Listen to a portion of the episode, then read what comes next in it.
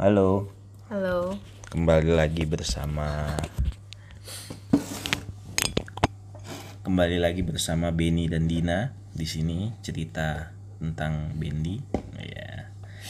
Hari ini kita mau ngebahas tentang perlukah persembahan pada kebaktian online karena ini masih masa karantina COVID-19 jadinya banyak yang ngadain kebaktian online dan ada nih perbincangan yang bahwa perbincangan di sana bahwa kebaktian online ada gereja yang eh, menutup buat persembahan ada juga yang eh, gembar-gembor kasih nomor rekening buat persembahan dan lain-lainnya. Nah, sekarang gue lagi mau ngobrol sama the one and only Dina Isyana. Gimana nih soal eh, kebaktian online dan lebih tep- khususnya lagi ke persembahannya. Silahkan lah. Kalau menurut saya dan yang yang aku pahami lah ya dari selama ini belajar tentang liturgi gitu. Persembahan berat tuh memang persembahan tuh bagian dari ibadah gitu loh. Sekarang kalau ditanya dari kebaktian nih dari satu kebaktian bagian mana yang paling penting? Hmm, khotbah. Salah sebenarnya. Gak ada bagian yang paling penting. Hmm.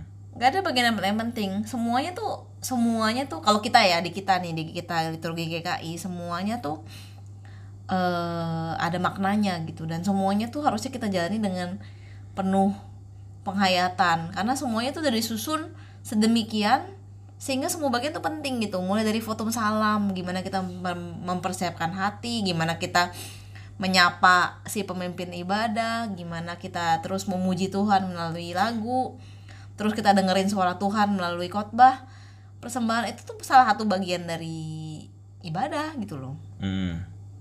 jadi kalau kita dalam keadaan sekarang ternyata ibadah kita tidak memungkinkan untuk berkumpul. Ibadah kita harus online.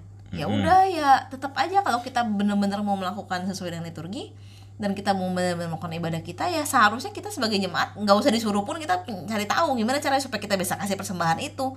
Karena itu bagian dari ibadah kita gitu. Menurut Jadi walaupun kita kebaktiannya online di rumah, tetap kita harus memberikan persembahan bukan karena bukan karena kita ngerasa ngerasa bukan karena kita ngerasa bukan karena disuruh. bukan karena kita ngerasa disuruh nih bukan karena kita mikir ah gereja nggak ada persembahan nih tambah dikit nih kita jadi ngasih nih. Atau bahkan malah ada yang mikir sebaliknya gitu. Ini masa-masa gini gereja nggak usah minta lah. Dan dan nggak usah melakukan itu. Boleh nggak tuh gereja? Nggak nggak minta. Boleh juga sebenarnya kan? Gereja ya memang me- gereja kan tidak tidak meminta ya. Tapi kita ketika beribadah kita beribadahnya ke Tuhan bukan ke gereja. Ya kita kalau kita merasa persembahan itu bagian dari ibadah kita ya seharusnya kita dengan kesadaran sendirilah.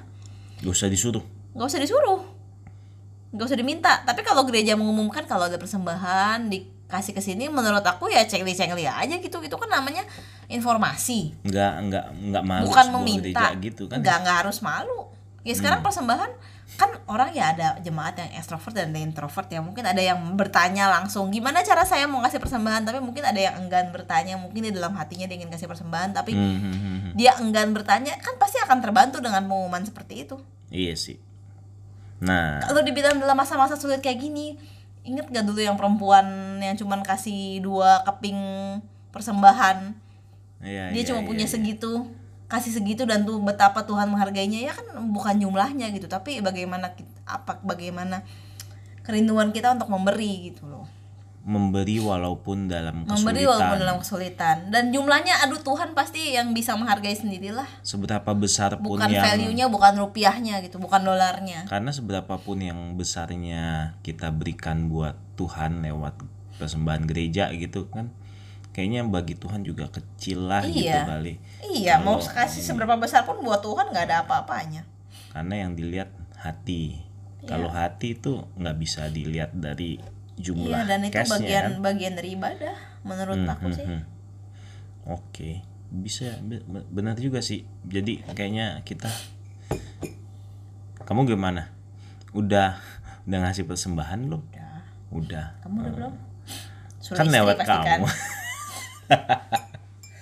iya ya kayak gitu gitu jadi ya ya obrolan mal kali ini ya tentang itu Jadi menurut aku ya pokoknya gereja tuh nggak perlu berbangga kalau tidak meminta persembahan, tapi juga tidak perlu malu kalau mengumumkan soal cara memberi persembahan.